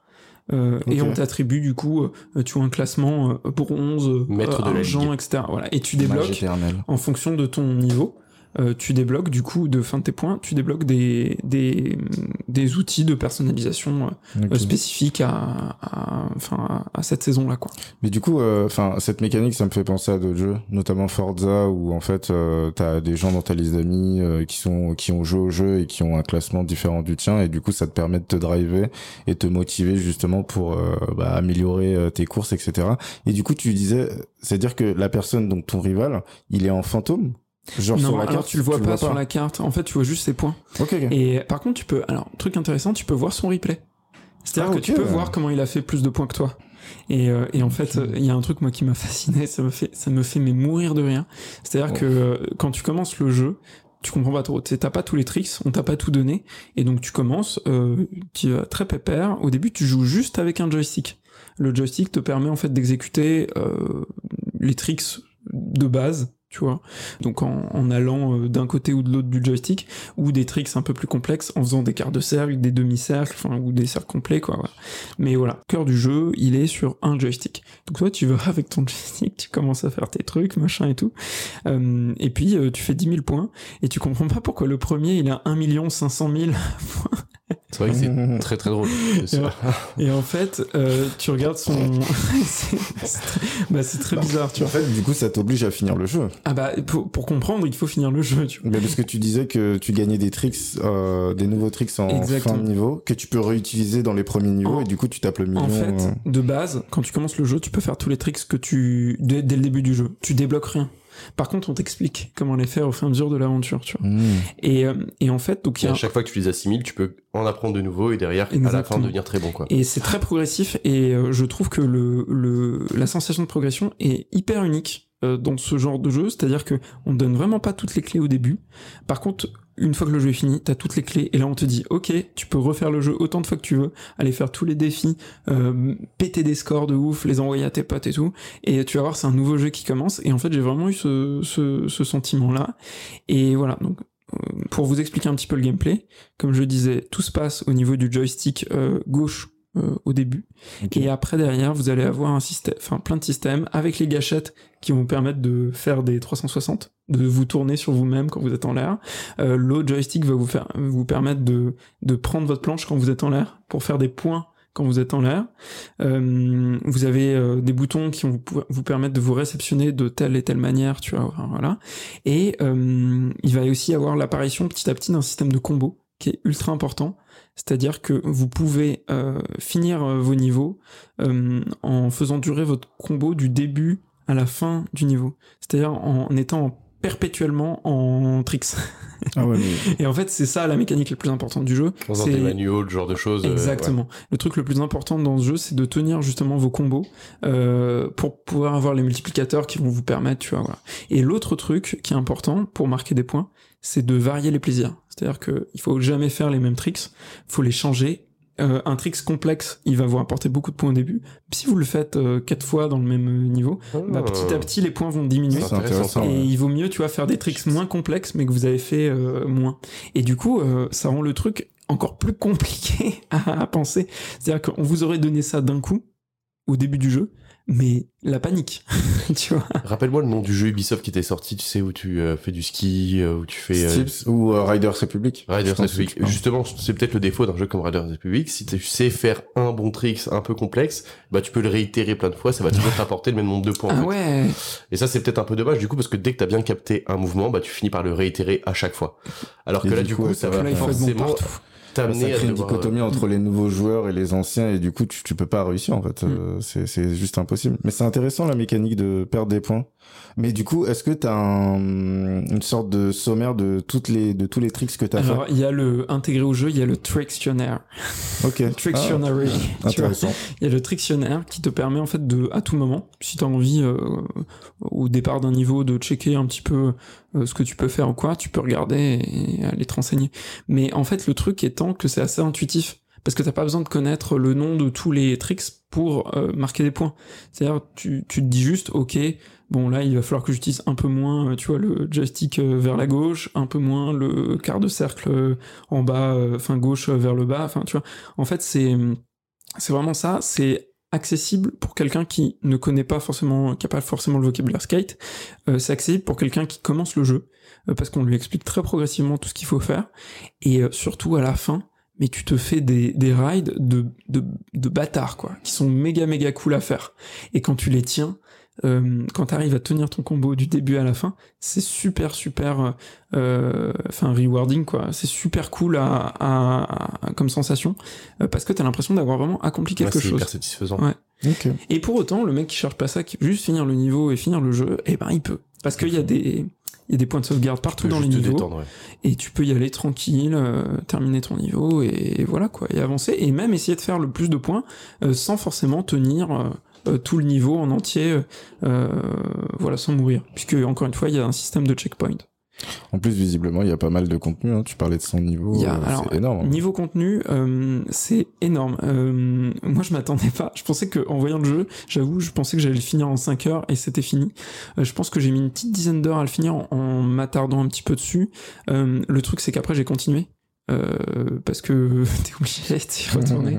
et, euh, et, et, du coup, j'ai repassé euh, une dizaine d'heures à, à, refaire des niveaux que j'avais déjà fait, à réessayer des choses, à, à aller jouer en classé. Euh, à tester le, générateur de, de niveau. niveau. du coup pas? Euh, Franchement, je suis hyper nul par rapport. C'est quoi ton meilleur score?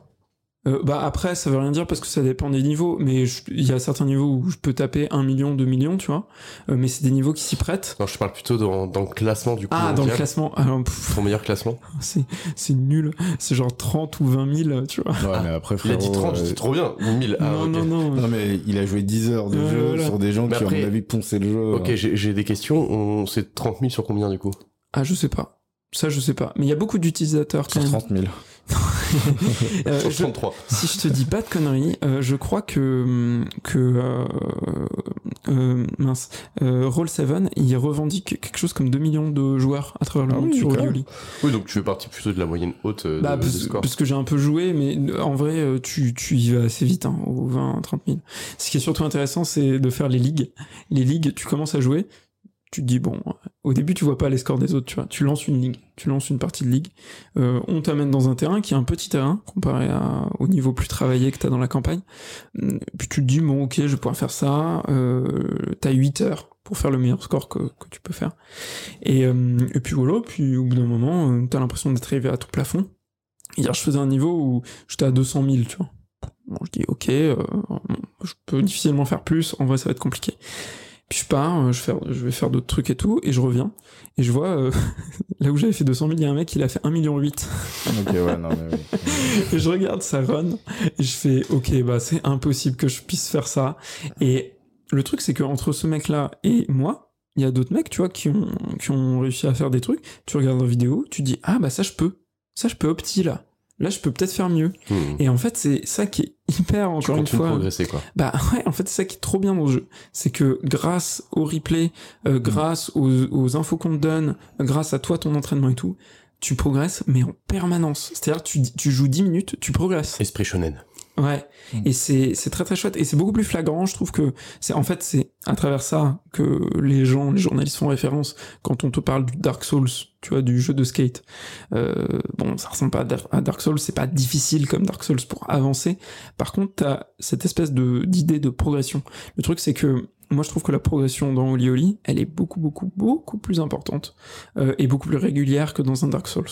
Et, euh, et voilà. Et donc c'est un peu le, le, truc que je kiffe. Et je voulais dire un dernier truc aussi parce que on en parlait tout à l'heure et que c'est un élément moi, que je trouve hyper important euh, et qui fait que tu as envie de progresser, euh, c'est la personnalisation. Ouais. Alors je l'ai pas dit, quand vous arrivez dans le jeu, vous créez votre personnage, votre petit skater. Et déjà l'outil de personnalisation à cet instant-là, il est fou.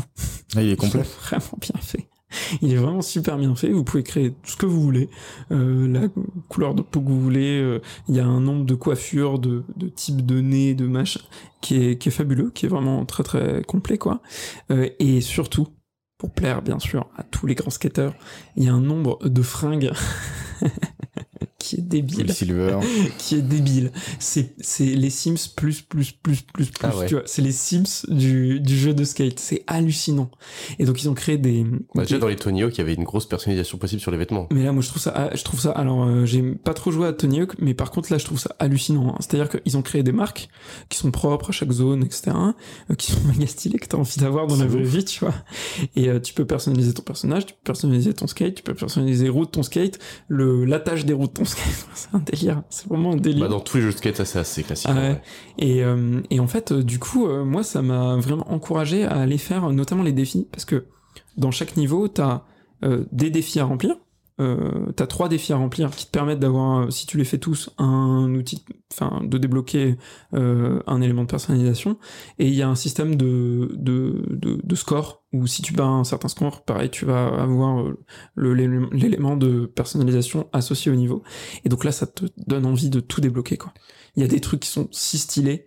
euh, genre le costume de Maya l'abeille ou le costume de d'extraterrestre, tu as envie de l'avoir, tu je vois. Tout est stylé. débloquable in-game, on est d'accord.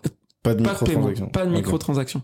Les seules euh, transactions que tu vas avoir, bah, c'est justement pour acheter des contenus additionnels. euh, Donc il y a des microtransactions. non, je crois. non, mais des contenus additionnels, je veux dire, euh, du jeu. Enfin, des, Oui, oui, des- des, genre des DLC, des DLC. ou des trucs comme ça. Il y a deux DLC qui sont prévus, un qui est sorti cette semaine. Voilà, pour info. J'ai, je fais une toute petite aparté, mais j'ai oublié de préciser que dans Hollow Knight, les DLC sont gratuits.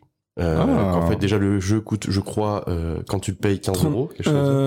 Euh, 30 30, ouais, 30. À la sortie, Euh, en tout cas, il mais était à 30, 30. Il est sur t'as au minimum 20 heures de contenu, plus des DLC gratuits sur un contenu qui est super quali. Voilà, petit aparté. euh. Ouais, bah, c'est ça, Oli Oli, et moi je trouve que ça vaut le coup aussi. Vous en avez pour votre argent. Ok. Je sais combien de base le jeu Euh, je crois qu'il est à, je sais plus s'il est à 15 ou 20. Faudrait que je vérifie. Mais c'est, moi je trouve ça vraiment pas cher, quoi. Pour un jeu, euh, encore une fois, qui va vous faire kiffer de ouf. Mais vraiment kiffer de ouf. Bah écoute, c'est euh, intéressant comment t'en parles. On voit que t'es t'es vraiment à fond dedans et tout. Et euh, franchement, on regarde les jeux qui ont été faits euh, pendant, euh, enfin qui ont été annoncés pendant la Summer Game Fest. T'as Skate euh, Story qui pourrait vraiment vraiment te plaire. hein. Ok. Vraiment vraiment. Bah, très bien.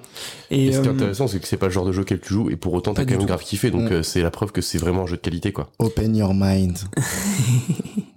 Et dernière petite chose sur le jeu, avant que je parle rapido du, du studio aussi, parce que c'est intéressant de s'intéresser vite fait au studio. Euh, la bande son, les gars, euh, vous pouvez aller l'écouter même sur Spotify, il y a des playlists. C'est que de l'électro, euh, trop cool.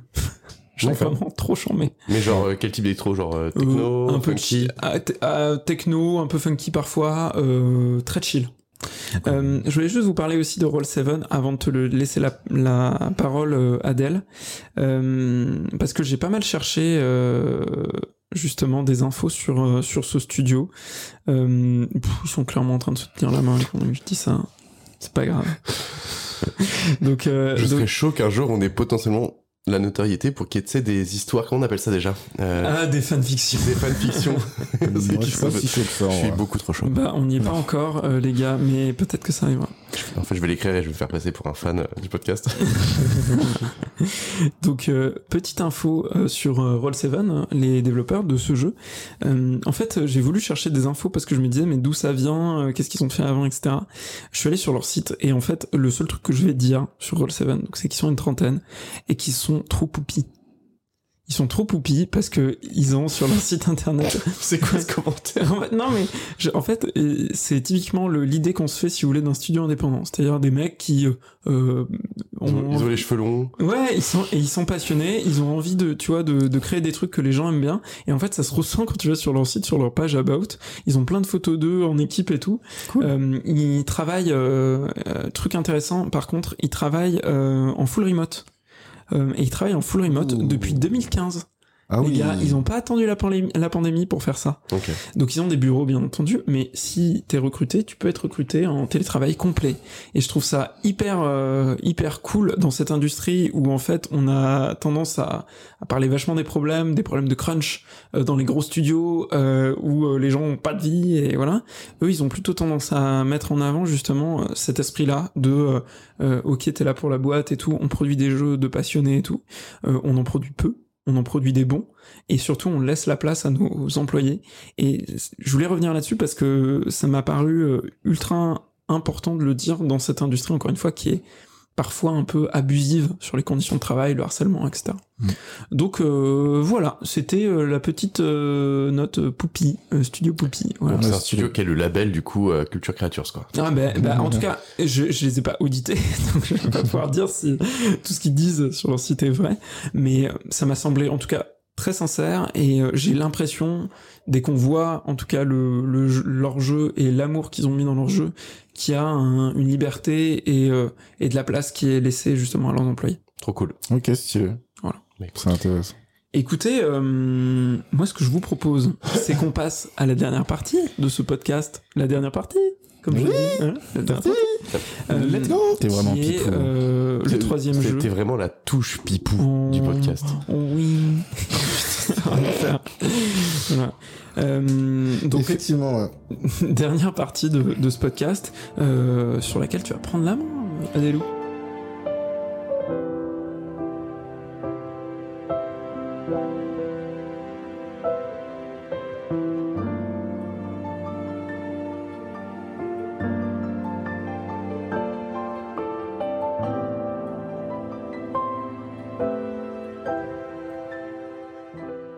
Effectivement, euh, bah, je vais vous parler d'un roguelike aujourd'hui, euh, réalisé par un studio coréen, donc vraiment très très cool. Euh, le studio étant studio Southpaw Games. Ok. Je sais pas si vous connaissez. Non, pas le studio. Je connaissais pas aussi, mais euh, en gros c'est un studio qui a fait qu'un seul jeu, qui est le Skull the Hero Slayer, donc le jeu auquel je vais, euh, je vais parler aujourd'hui. Et euh, ils sont situés en Corée, donc j'ai pas la localisation exacte. Je sais juste qu'ils sont huit personnes. On espère que c'est plutôt dans le sud, quoi.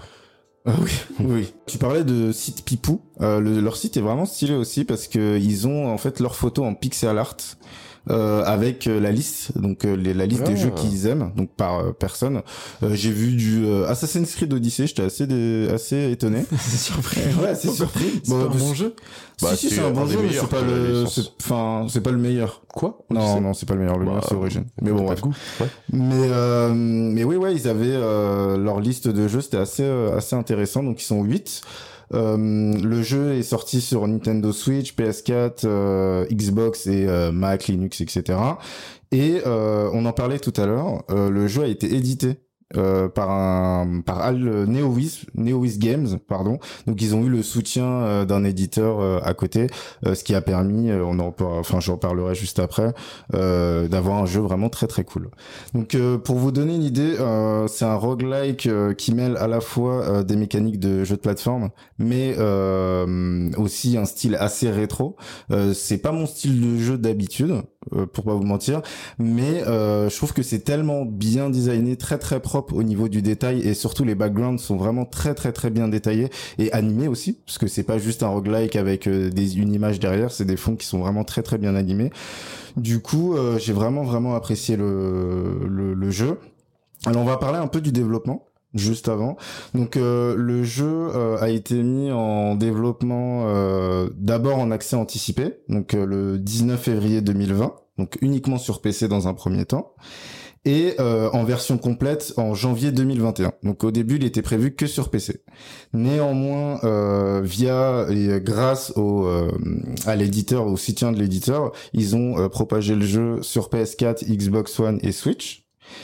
Et euh, le jeu est sorti en fait en fin d'année 2021 sur ces plateformes, donc le 21 octobre. Et aujourd'hui, donc enfin aujourd'hui, il y a quelques mois, en janvier 2022 pour euh, pour être plus précis, les développeurs euh, annoncent que le jeu a dépassé le cap du million d'exemplaires vendus et il est arrivé sur le Game Pass euh, il y a pas il y a pas si longtemps. Donc euh, si c'est un jeu, enfin si le style roguelike vous plaît aujourd'hui, je vous recommande énormément parce que bah déjà il est sur le Game Pass, mais surtout euh, c'est assez innovant et on va voir pourquoi.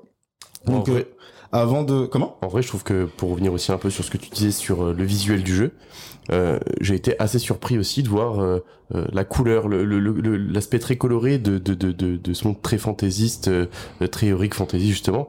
Euh, j'ai, j'ai, ça a beau être du pixel art, donc effectivement dans un aspect un peu rétro, je trouve qu'ils ont réussi à dynamiser complètement l'aspect visuel du jeu et il donne ultra ultra envie quand tu le vois comme ça. Il est très très beau. Bah, c'est intéressant ce que tu dis parce que plus on avance dans l'histoire et plus en fait le monde s'assombrit en gros et, et du coup on a des niveaux tout à l'heure on parlait de euh, niveaux créés de façon procédurale.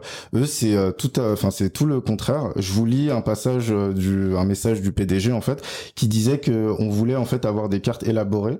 Celles générées de manière procédurale euh, peuvent amener beaucoup de variabilité et de commodité mais on voulait que chaque carte et chaque niveau de skull soit conçu et réalisé sur mesure.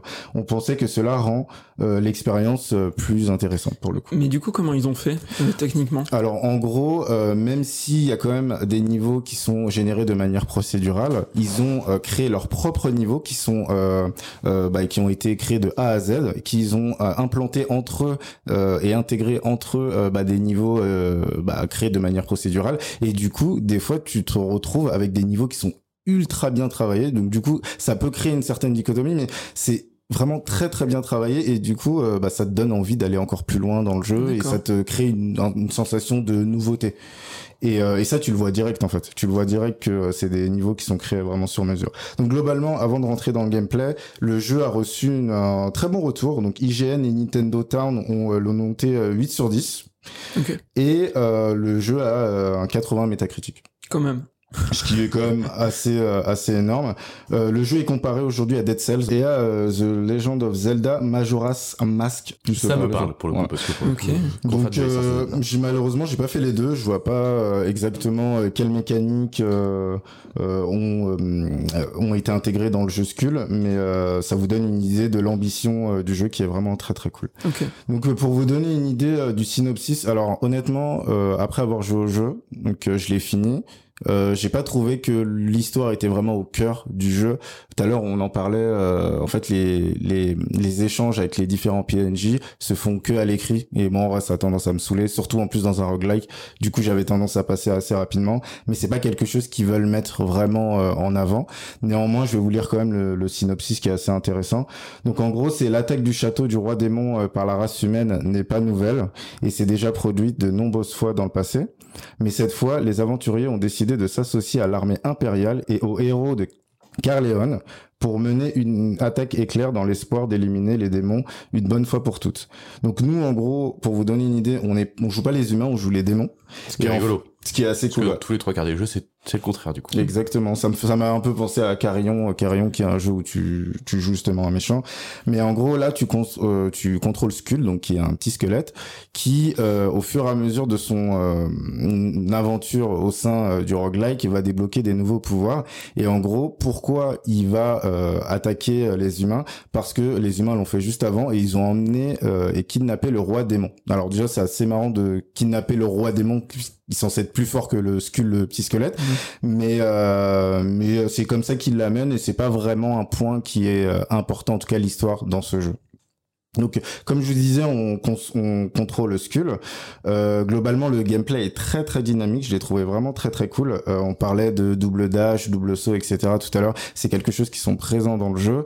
Euh, globalement, euh, les touches sont assez simples. Hein. Touche A, c'est pour double saut. B, dash et X, c'est pour attaquer. Et Y, c'est pour toutes les interactions avec les PNJ parce qu'il y a beaucoup de PNJ. On compte 19 PNJ en tout. Euh, et euh, tout à l'heure, je parlais de. Pas tant, non? Bah, en vrai, c'est énorme pour un jeu indé, je trouve. Hein. Tu veux dire euh, 19 PNJ, comment ils apparaissent? Bah, en fait, euh, pendant le, roguelike, pendant que tu joues, en fait, ils apparaissent dans certains niveaux. Et en fait, tu peux communiquer avec ah, eux. Et une fois que, tu communiques avec eux, ils se retrouvent dans le hub. En fait, ça te force à jouer au jeu euh, énormément. Enfin, c'est un roguelike, du coup, ça te force à, à, refaire les niveaux plein de fois. Et plus tu avances dans le jeu, plus tu débloques des PNJ qui potentiellement bah, pourront te euh, t'aider à avoir des attraits euh, supplémentaires. Donc, plus de vie quand tu commences une game, plus de points d'attaque, etc., etc. C'est des PNJ réguliers en fait que tu que tu rencontres régulièrement dans le jeu. Exactement, ouais, exactement. Et tout à l'heure, je vous parlais des mécaniques. Donc donc on contrôle euh, Skull, donc euh, qui est un squelette. Et en fait, ce qui est intéressant dans ce roguelike qu'on n'a pas dans d'autres, c'est que euh, tes pouvoirs changent en fonction du crâne que tu mets sur ta tête. Donc j'ai compté une trentaine de crânes. Euh, ce qui est intéressant, c'est que chaque crâne offre une possibilité de gameplay euh, nouvelle et, euh, et assez euh, innovante dans le dans le gameplay. Mais du coup, est-ce que tu peux rester dans un style que tu aimes bien ou tu dois forcément changer tout au, tout au long de l'histoire? Bah alors t'es pas obligé de changer. Par contre, la difficulté du jeu, et je l'ai pas dit, le jeu est très très dur. je le trouve même plus dur qu'Hades en vrai euh, bah en fait t'oblige à avoir des euh, des crânes qui sont plus cheatés que d'autres en fait. Donc en fait t'as un niveau euh, commun, rare, unique, légendaire et en fonction de, du niveau du crâne, bah les pouvoirs sont beaucoup plus cheatés ou pas. En gros. Donc on parlait de 30 crânes et en fait c'est intéressant, je veux juste sur une petite note, c'est que en fait les crânes que vous avez donc changent l'apparence du personnage, donc Skull et en fait il y a plein de références à a beaucoup de jeux en fait. Donc euh, je pense notamment à Crane qui donne les pouvoirs de Kratos dans God of War. Okay.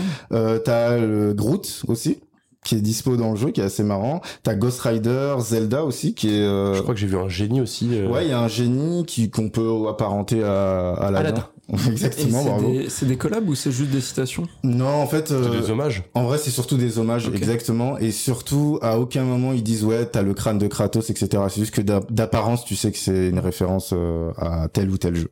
Et en gros, bah, Zelda, Butcher dans Diablo 3, le boss, etc. Donc c'est très très très intéressant. Donc le jeu, comme je disais, il est très très très dynamique, très très fluide. il est 60 FPS. Pour info, moi j'ai joué sur Xbox Series X, donc je vous le recommande de jouer sur une console de nouvelle génération. Mais comme j'ai dit juste avant, il est disponible sur toutes les toutes les plateformes.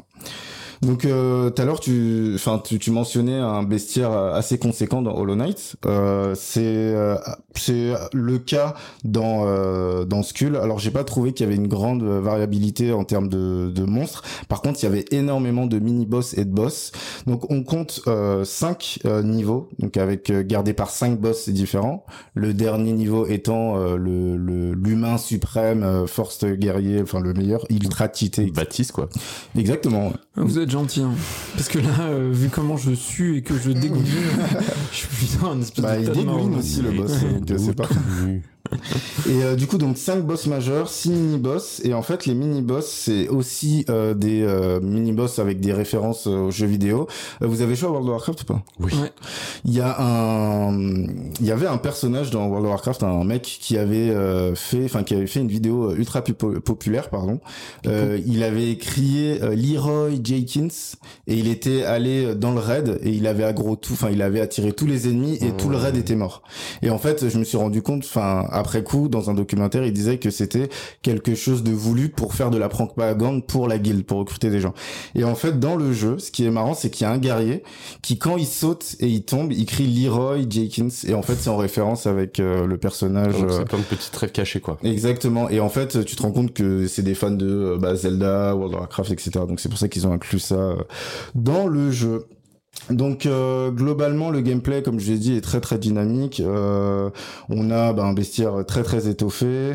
Euh, on a un système de currency qui euh, vous permet en fait euh, d'améliorer vos personnages au fur et à mesure. Donc j'ai compté trois currency. Donc il y a les pièces d'or qui te permettent bah, d'acheter de la bouffe pour améliorer tes points de vie ou des armes, etc. T'as le quartz qui te permet quand t'es dans le hub central bah, d'améliorer tes traits de compétences. Donc commencer une partie avec tel ou tel item ou tel ou tel point de vie, etc. Ce qui est mmh. assez intéressant.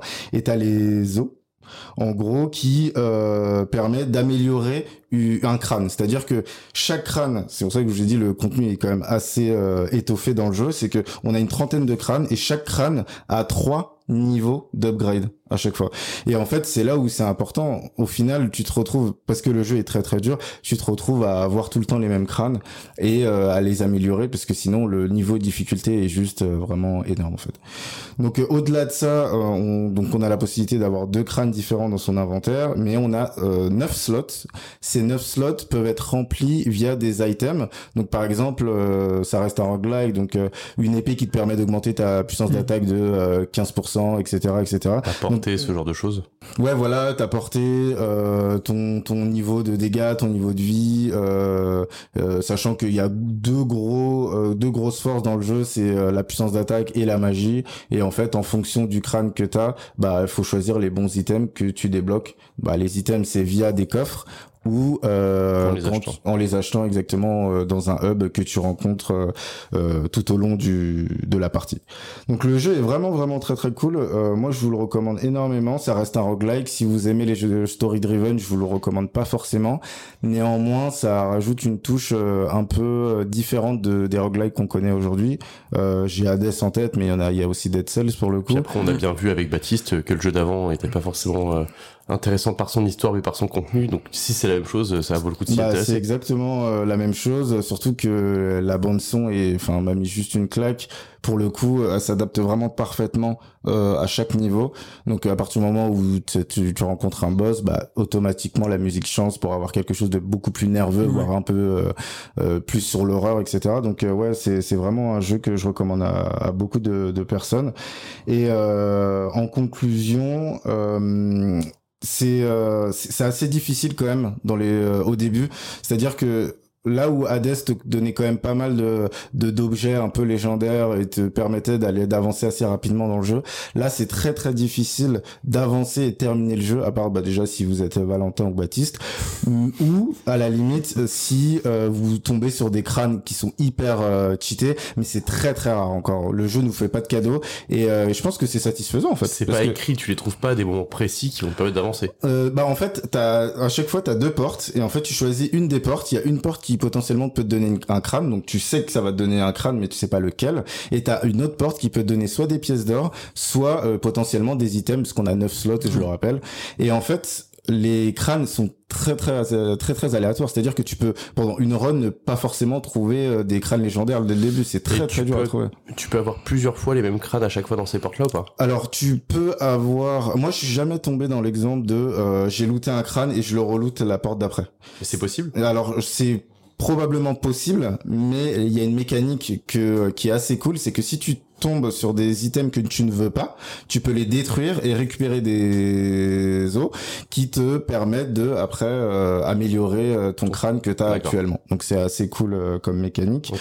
Et au-delà de ça, donc ouais, la musique est vraiment vraiment top. donc je vous le recommande énormément. Et petite question, une fois que tu as fini le jeu, ouais Qu'est-ce qui... Enfin, une fois que que t'as terminé ton, ta run, est-ce que t'as fini le jeu plutôt? Bah, j'ai fini le jeu, mais euh, en fait, c'est un peu comme Hades.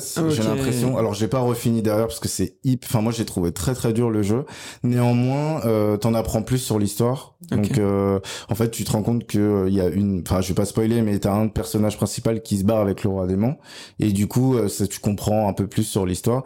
Mais disons que, en fait, ça reste un roguelike, c'est que tu t'essayes de battre ton niveau en termes de temps.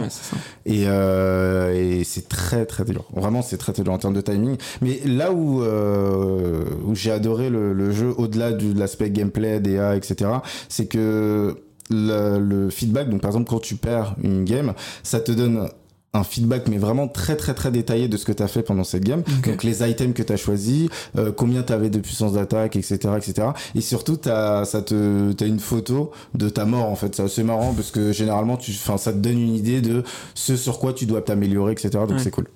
Tout à l'heure je l'ai pas dit mais le studio a un leitmotiv en gros. Et euh, il se considère comme les gourous du jeu d'action. Et en fait à la fin du jeu je, je pense que c'est vraiment c'est une réalité parce que euh, bah parce qu'en fait t'es en stress tout le temps en fait. Le les euh, les, les ennemis arrivent de partout. Euh, tu dois tuer tous les ennemis avant d'accéder à la prochaine porte. Et, euh, et en fait t'es es en stress. C'est à dire que ta run peut faire une trentaine de minutes voire 40 minutes si t'es vraiment lent comme moi. Et à la fin tu transpires en fait. Donc tu sues et tout. Et, euh, et vraiment j'ai ressenti le côté action et je le recommande vraiment à tous les gens qui adorent, qui sont fans de Rock Honnêtement, faites-le.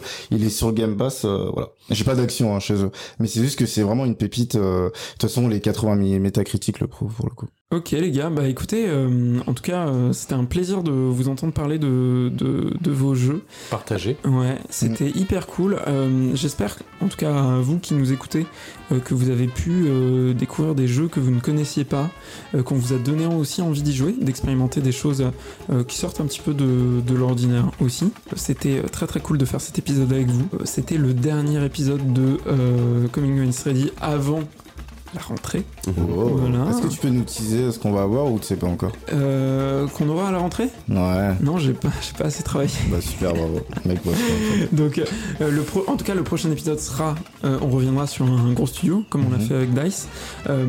sera diffusé du coup courant septembre, je l'espère, si on trouve un, moment pour enregistrer tout ça ensemble. Il bah, y a aucun doute en fait. en tout cas, c'est un plaisir de faire cette émission avec vous, je le répète. Et, voilà, et on se retrouve très très très très très très vite après l'été pour un nouvel épisode de Coming When It's Ready.